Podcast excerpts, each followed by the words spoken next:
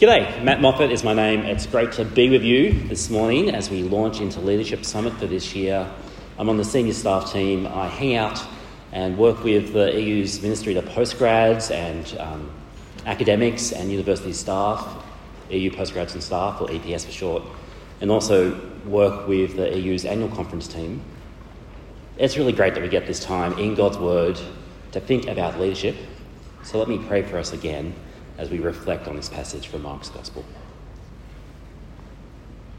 Our gracious Father, we ask that the words of my lips and the meditations of all our hearts would be acceptable in your sight, our rock and our Redeemer. Amen. Uh, if you will forgive me for a moment, let me take you back to 2020 or 2021 lockdown it's the only time I'm going to mention it. What was something new or different that you started doing during lockdown? Apparently, there was a spike of new activities that Australians started doing, a global shortage of exercise equipment because we had nothing else to do. Stacks of people, and maybe you were one of them, were baking bread. Sourdough kits were flying off the shelves of Amazon. Apparently, Australians got really into pickling. I didn't know it was a thing. We, anyone here pickle? Yeah, wrong crowd. Too young. Too young. uh, for me, it was stargazing, really planet gazing, because I don't have the um, patience to look at the stars at night. Stargazing and cycling.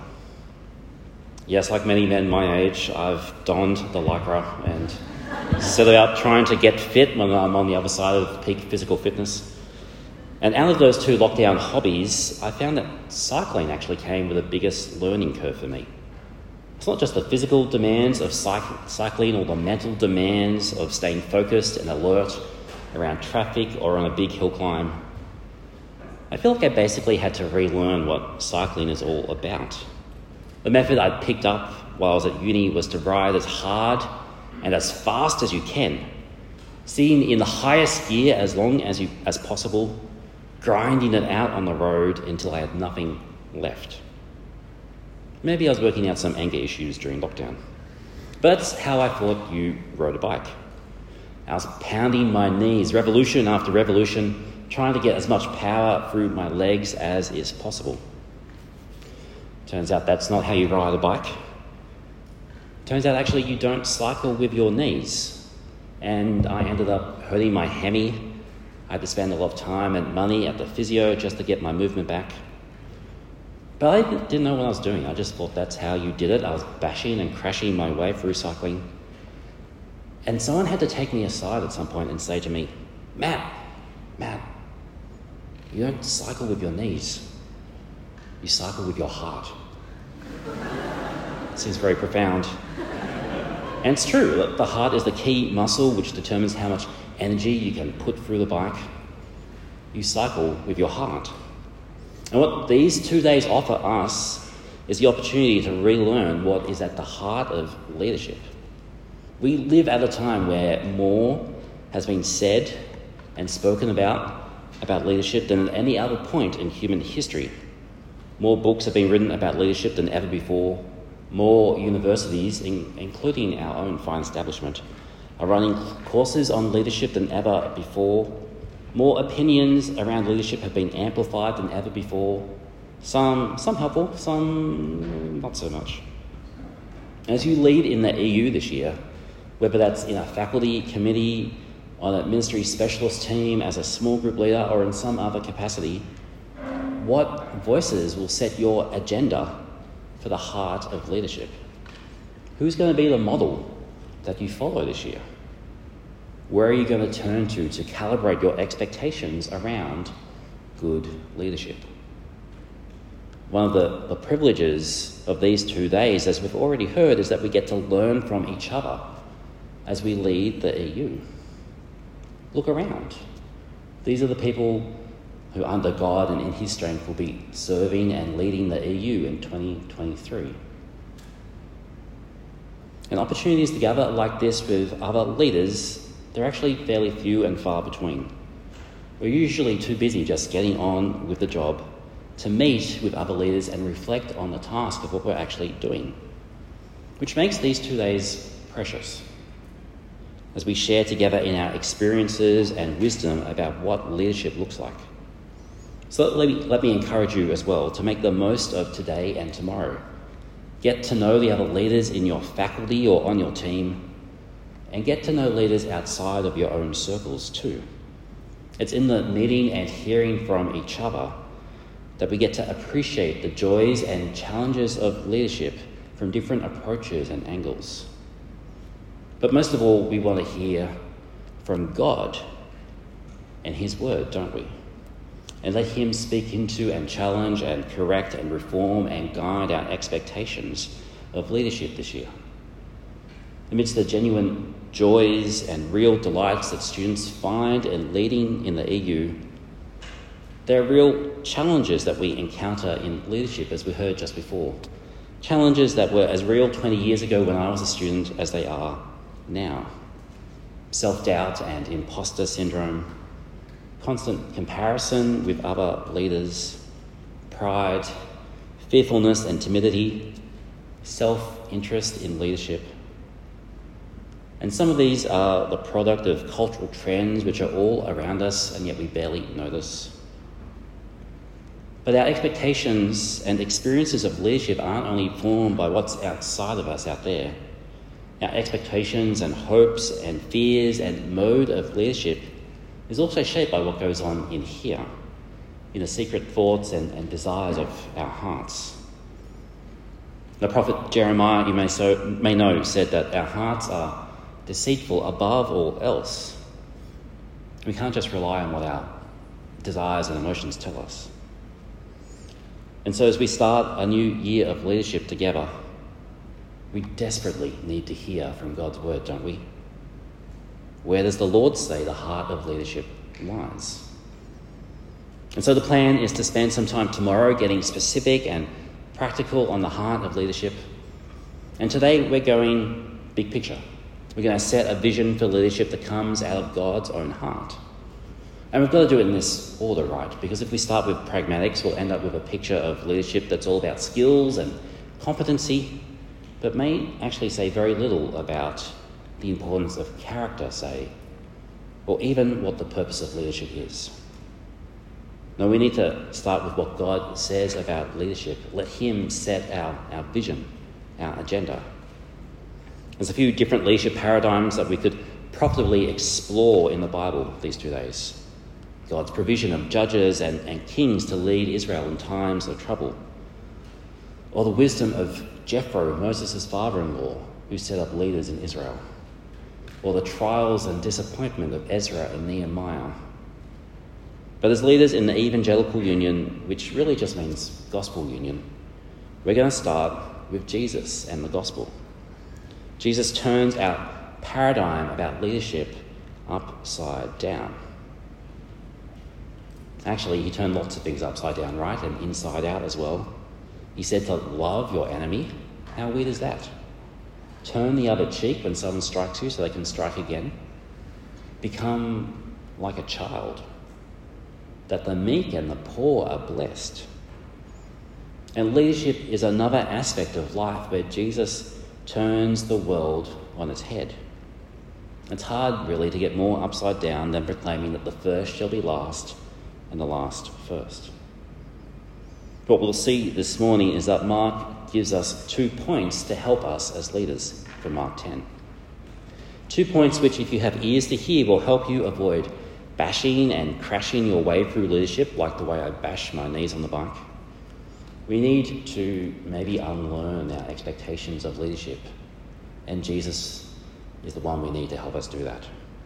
And so, Mark 10 gives us, firstly, a purpose, and secondly, a paradigm a purpose and a paradigm. Firstly, then, a purpose. In Mark 10, verse 32, we read Jesus' third prediction in Mark's Gospel of his death. And Mark 10, he's more detailed and specific than he's been previously. He, he says what's going to take place. It's going to happen in Jerusalem. Jesus is going to be rejected by both the Jews and the Gentiles. Though rejected is maybe too mild a word, he's going to be condemned, a legal term which indicates that he'll be tried and executed within the criminal justice system. And Jesus gets pretty graphic in his prediction as well. He's going to be betrayed, mocked, flogged, spat upon. And what stands out against all these details is Jesus' own certainty that his death is neither a mistake nor incidental to his mission. He doesn't blunder his way into death as though it were unintended. Rather, his death is absolutely central to both Jesus' identity and purpose. And you can see that in the way that Jesus is described in verse 32. He's leading the way ahead of his disciples, knowingly leading the way to meet his death in Jerusalem. He walked with a purpose which left the disciples astonished, frightened, and terrified. And there's a new piece of information that Mark gives us in chapter 10, which is not just that Jesus will die, but why Jesus will die. It's there in verse 45. For even the Son of Man did not come to be served, but to serve, and to give his life as a ransom for many. You see, the purpose that Mark 10 gives us is not actually about us, it's Jesus' own purpose. And what that means for leadership is this the heart of leadership flows out of Jesus' own heart his heart for the many, his heart for the lost. Jesus Christ came not to be served, but to serve. He didn't come to be waited on by a host of slaves in a palace like the other kings in his day. He came so that he might give his life. He's not just another leadership guru for you to follow and copy, and he's not just a model for you to imitate, a founder of a religious experience for you to emulate. Jesus' purpose, his mission, is to buy you out of captivity. That's what the word ransom meant in its context to purchase the freedom of a slave. His purpose is to pay for your release from sin and death, paying for your life with his own life. He is for us both a substitute and a sacrifice. He swaps out your death for his death and sets you free from the guilt, penalty, and power of sin. Now, the Son of Man had every right to expect honour and glory when he came into the world, to be waited on hand and foot, to be served. But Jesus didn't exploit that privilege. Instead, he comes to us as the suffering servant who lays down his life for others, who shoulders the sin and brokenness of his people so that he can pay the price to set us free, to set you free. He is the great King of the universe who made all things and called them into being, being servile, a slave. And if you're going to be a leader a Christian leader among God's people, then you need to let this truth shine its light into your heart. This is the foundation of your leadership. This is a truth, actually, that you never graduate from. Some of you will graduate from your degree this year.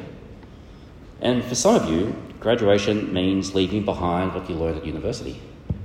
Uh, 20 years ago, I had to write essays about the cultural significance of handkerchiefs in the court of King Louis XIV. I have no idea what I wrote. I had no idea at the time either. But the gospel is not like that. The gospel is not something that we graduate from, that we leave behind. The gospel is something that we have to continually grasp. It requires a lifelong preaching of the gospel to your heart. Like when Paul prays for the Ephesians, that they will have the eyes of their hearts enlightened by God's love for them. And what the gospel teaches those of us engaged in the business of leading others is that before you serve anyone, Jesus first serves you. Jesus serves you. He paid for your sins and liberated you from death by ransoming your life with his very life. So that in order to understand the heart of leadership, we first need to understand Jesus' heart. for us. Before you serve anyone, Jesus first serves you. And if you don't have that truth in place, like a great big rock on which you stand, then your leadership will be marked by either pride or despondency. Pride because when it goes well, hooray, you're doing it. Or despondency when it doesn't go well, when it doesn't live up to your dreams. This kind of sucks. Which really is just another version of pride because it's still all about you. Uh, I've been reading through The Cross of Christ by English pastor John Stott, and it's been a while. I'd forgotten just how good it is, really. It's so good, and it struck me how helpful it is for leaders. Turns out that there's one book you should read on Christian leadership, it's the, the Cross of Christ. It will help you understand from lots of different angles what the cross achieved and what cross shaped leadership looks like. John Stott once said the chief occupational hazard of leadership is pride. He goes on to say that with leadership often comes authority and influence. People listen to what you have to say. But according to Stott, authority and influence are safe only in the hands of those who humble themselves to serve. For pride easily puffs up it can make you use your leadership for your own purposes. You can use force or coercion to manage or manipulate others. What the gospel does is cultivate in us the humility we need to kill our pride. You see, it's only as you know the depths of your heart, know in the depths of your heart, sorry, how desperately lost you are without Christ, yet at the same time so incredibly loved by Him that He would die to ransom you that the humility we need grows in us. Humility comes out of apprehending how incredible it is that Jesus died for us, that God loves us. And so, grasping with your heart Jesus' death and resurrection for you is, is good for your soul.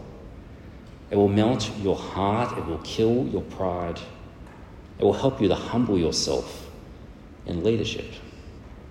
It helps you actually to look with joy and thanksgiving to Jesus in all the highs and lows of life. For though he was Lord of all, Jesus became servant of all. He put on the apron of servitude, like in that little episode in John 13 where he washes the disciples' feet. Jesus put on the apron of a slave. He cleansed the mess of your sin and in doing so robbed the grave of its victory. You need to get the gospel if you're going to be a leader of God's people.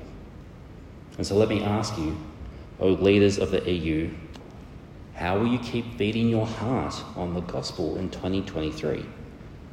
What's your plan for meditating on, reflecting upon, and leading a life marked by thanks for Jesus' ransom for your life?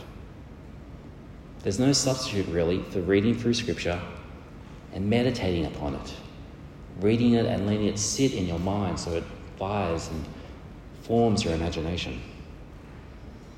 And as leaders, you cannot have a light and cursory acquaintance with God's Word. If you're going to lead God's people, you need to know God's Word. It needs to be a rich and deep and fulsome relationship you have with the Word. You need to read it and mark it, learn it, and inwardly digest Scripture so it's shaping you as a leader. Jesus' purpose is to ransom you from your sins. And in that purpose, Jesus sets us a paradigm for all who would be leaders among God's people. We see there in Mark 10 that Jesus is preparing to go to Jerusalem to hand himself over. And there's this terrible irony in Mark 10. Jesus is fixed with one mind, his face set towards Jerusalem. And the disciples, who are in short time going to abandon him, they think it's going to be a coronation in Jerusalem. They're getting ready for the party and for the distribution of power. James and John, two of Jesus' most trusted disciples, they try to get a head start on everyone else. they come to Jesus and ask for special privileges for themselves. They want the number one and number two spots in Jesus' cabinet when he gets authority and power in Jerusalem. And when the other disciples hear about it, they're outraged. And the result is this embarrassing and childish display of jealousy among the disciples. But it's against this bickering and quarreling that Jesus introduces into the world an altogether new style of leadership. Look with me at verse 42. You know that those who are regarded as rulers of the Gentiles lord it over them, and their high officials exercise authority over them. Not so with you. Instead, whoever wants to become great among you must be your servant, and whoever wants to be first must be slave of all. For even the Son of Man did not come to be served, but to serve, and to give his life as a ransom for many. The problem isn't that there are some people in roles of leadership and authority and others who aren't. There's nothing wrong with rulers and, and leaders. And aspiring to greatness isn't wrong either. No, the contrast that Jesus draws is fundamentally in how the Gentile leaders go about leading. Jesus says that among the Gentiles, that is, among the nations and just the general way of things in the world, that their high officials, literally their great ones, exert their power over others. They're harsh and excessive in the way that they use their power. What does that look like?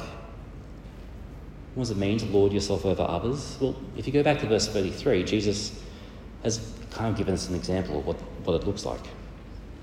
He said, speaking of the nations, that the Son of Man will be delivered over to the chief priests and the teachers of the law they will condemn him to death and will hand him over to the nations, the Gentiles, who will mock him and spit on him, flog him, and kill him. The great ones of the world use their power to subjugate and coerce others, even to the point of robbing people their very lives. Violence and fear become their tools for desperately clinging to their power, to their lives of luxury and control. Their greatness often was measured by the number of people they commanded. Now, one of the, the podcasts that I listen to regularly is called The Rest is History by British historians Tom Holland and Dominic Sandbrook. And they had an episode just last week about the real Downton Abbey, the story of British aristocrats and their servants at the start of the 20th century.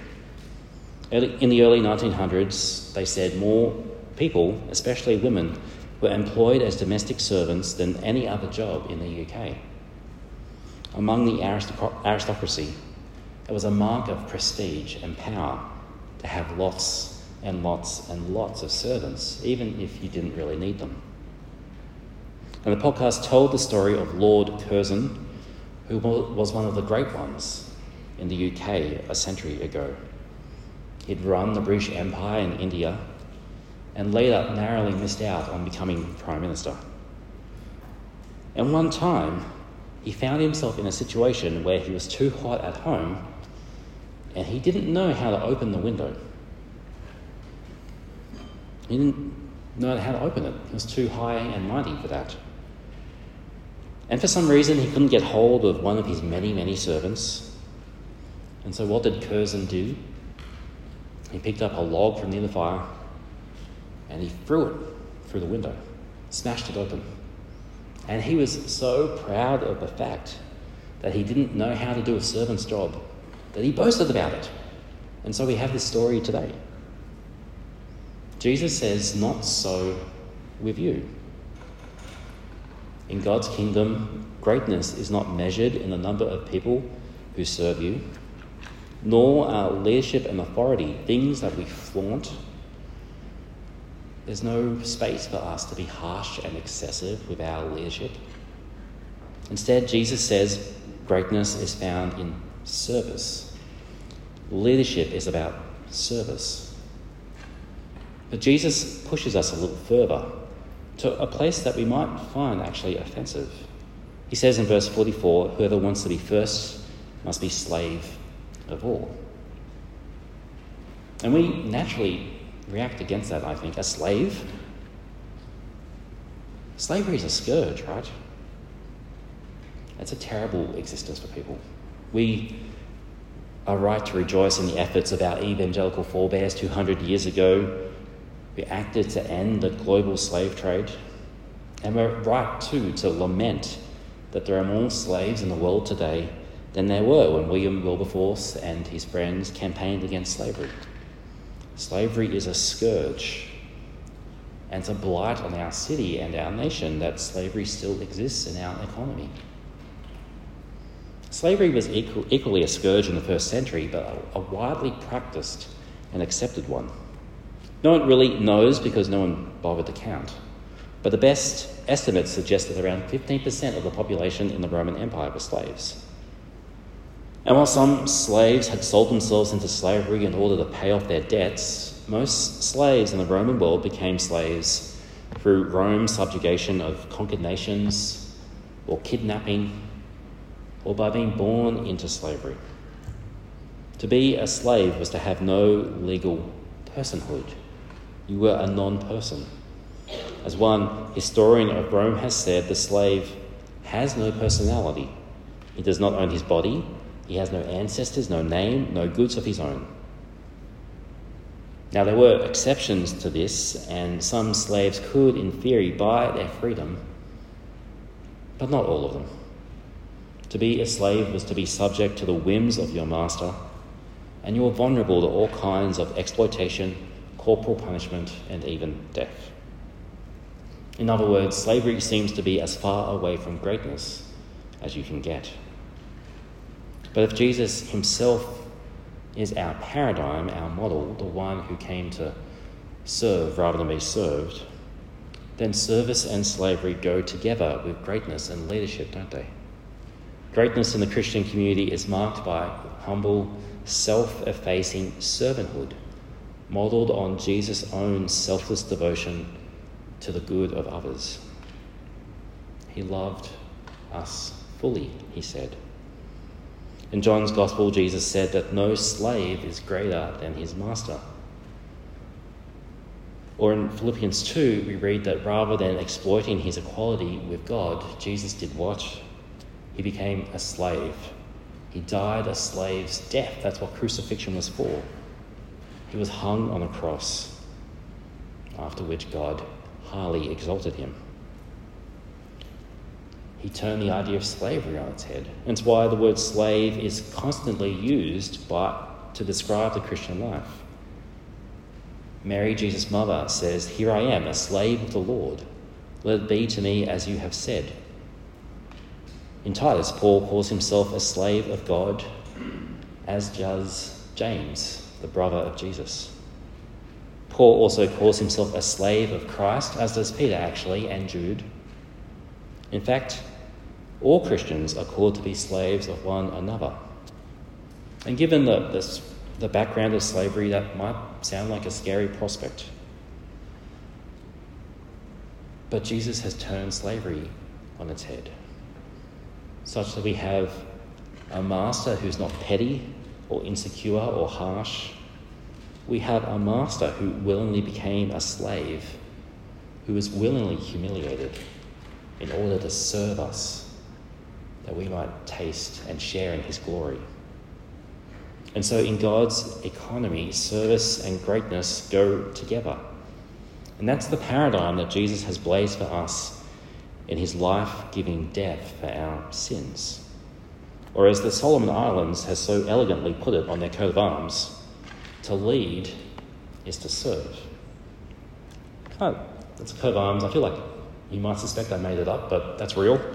to lead is to serve, and you've just got to trust the coat of arms, right? That's got a crocodile and a shark on it. To lead is to serve. And so, as we move towards the end and start wrapping up, let's put this practice, this paradigm into practice. What does, what does this mean for you as a leader?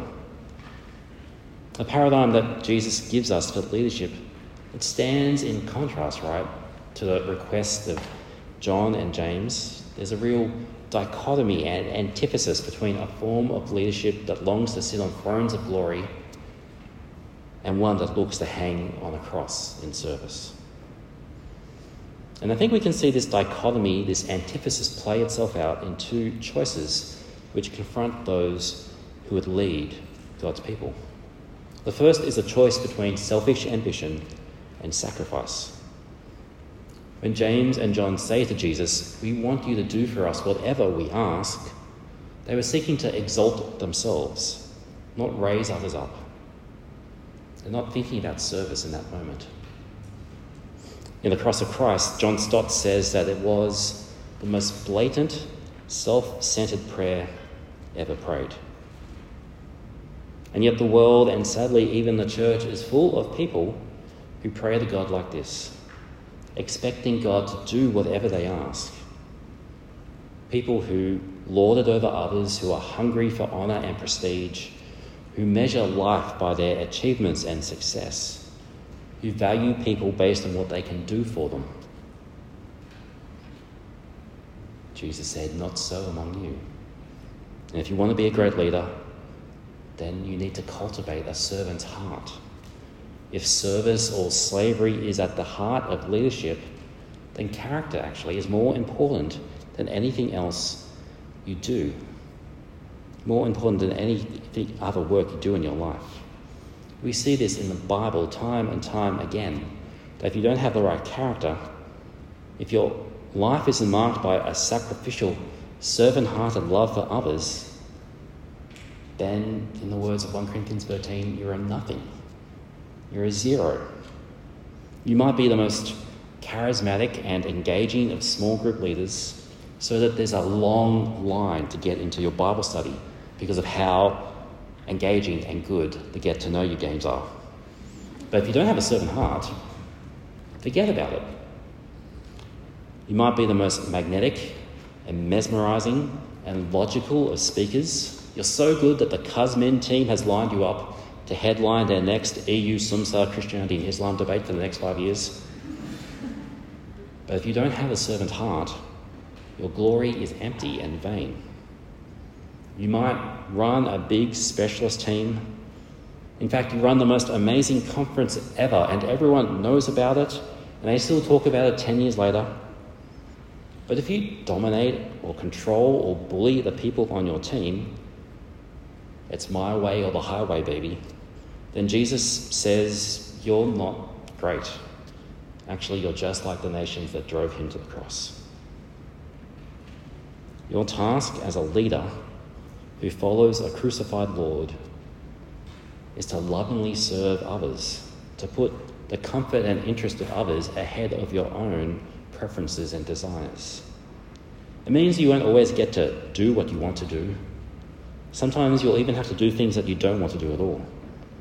But we're called to steward our leadership and sacrifice our preferences for the good of others as we seek to grow all the more in maturity in Christ. Or as Paul puts it in Philippians 2, not looking to your own interests, but each of you to the interest of the other. So there's a choice between selfish ambition and sacrifice. And the second choice is between power and service. The sons of Zebedee weren't seeking only honour, but also power. And that's not really that surprising, right? Because power is one of our greatest temptations. And if you're a Sydney Uni student, there's a lot of power that's on offer to you. The world offers you so much influence and power and honour, doesn't it? After all, you're attending the number one university in Australia for gra- graduate employability whatever that means. And out of all the world, USyd graduates are the fourth most employable. I think the other three are all American universities. So higher than graduates from Oxford or Harvard or Cambridge and Melbourne University. Even our arts graduates get jobs. It's a miracle. come, come and study here, says the university, and see what impact you can make on the world. Leadership for good starts here, right? because the doors of the cultural and financial and medical and teaching and political worlds are open to you. And it kind of bears out. More Australian Prime Ministers have studied at Sydney Uni than any other university, twice as many USyd grads than Melbourne Uni grads, and eight times as many PMs have been Sydney Uni grads compared to UNSW. That's not that surprising. It's a new university, right?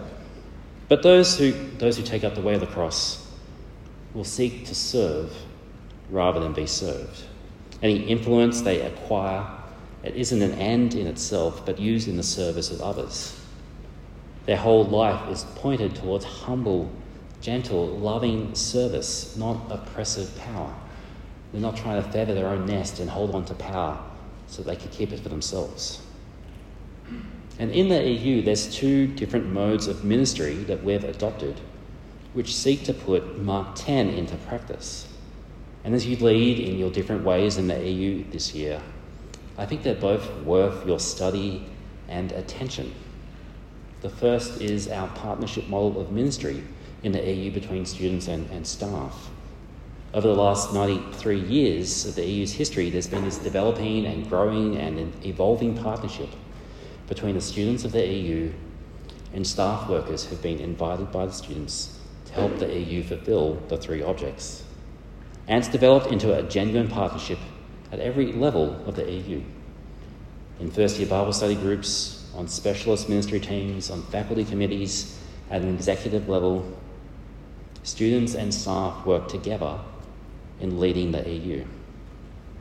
Now, there are some obvious power differences in the partnership. An EU staff worker is typically older and more experienced in ministry than most students, is one example. And that's something that I feel. This is my 11th year of working alongside the EU's postgrad faculty. With a decade's worth of experience, it could be very easy for me to just dominate the leadership team because supposedly I've seen it all before. It could be very easy for me to leave no room for students to take real responsibility. The key to our partnership is trust. Lots and lots of trust. Trust that neither students nor staff want to lord it over each other, that neither of us seek to be too overbearing or too passive in our partnership, but generally seek to be servant hearted in our ministry together. And hopefully, you'll see this in action across this year, and it's worth pondering how this commitment to not lording it over to working together in partnership, how that might be translated into our churches and other ministries. The second mode where you'll see Mark 10 in action is in the EU's commitment to serving the less rich and the less resourced. Obviously, there's other theological values that underpin this too, but I think Jesus' paradigm of service here is actually quite essential. We seek to serve the less rich and the less resourced here in Sydney and around the world not because we're from Sydney University and we're so talented and awesome and they would be lucky to have us. No, no, no. We serve the LRLR in genuine gospel freedom because we have a sense of the, the need and opportunity where people have little to no access to Jesus or where God's people have little to no access to fellowship or sound teaching or theological training. The truth is that God has incredibly blessed and gifted us at Sydney University with resources like people and training. And we seek to share those treasures with those who don't have what we have. Rather than clinging to what God has given us, we seek to share what God has entrusted to us. We're not trying to come in on a white horse to rescue the LR and LR, but we come to serve to give what really is God's to God's people. And Jesus' paradigm of leadership is about serving those who are weak and unimpressive in the eyes of the world, in giving generously and sacrificially of yourself so that others might share in what you have. Serving the LRLR might not be a great move for your CV. It might mean you end up in a place that's not really that desirable. But if Jesus has ransomed you from death and sin, he's loved you to such an extent that you can share in everything that belongs to him. It means you're also free to give what you have in the service of those who don't have. These are choices between, on the one hand, true greatness, real ambition, found in Christ like humble and joyful service of others, or on the other hand, a cheap, thin, shabby little ambition focused on your own power and self. These are the choices between the way of the crowd, the sit at your right and left hand, Lord, or the way of the cross. And truth be told, leadership like this, it's not exactly a strategy. This is just our way in the world as we're conformed to the cross. For servant leadership wasn't a strategy for Jesus, it's who he is. When Jesus talks about his own heart, he describes his own very core, his very being, as gentle and lowly. He's the master who puts on the apron of the slave who clean, cleans the grit and the dirt and the literal crap off the disciples' feet, including the one who's about to betray him. Whenever Christians are haughty, when they use their power to coerce or shame others in leadership, we're actually betraying who Jesus is, our gentle and lowly Lord. No, this is not a, a leadership strategy from Jesus. This is who he is. And if you're going to lead God's people, you need to first understand God's own heart. And so, as we wrap up, and as we wrap up both talks, we're going to spend some time in reflection and prayer. Tomorrow, you'll have some time in smaller groups to reflect and discuss over things. But today, the Leadership Summit team are giving you time to reflect and pray just on your own. You won't have to share your reflections with anyone. We're going to give you 10 minutes to just sit, read over the passage, and reflect on the heart of leadership. The Son of Man did not come to be served, but to serve, and to give his life as a ransom for many. There's going to be some reflection questions that appear on the screen. Take some time to think and pray, and we'll regroup in about 10 minutes when Jordan comes up and we sing.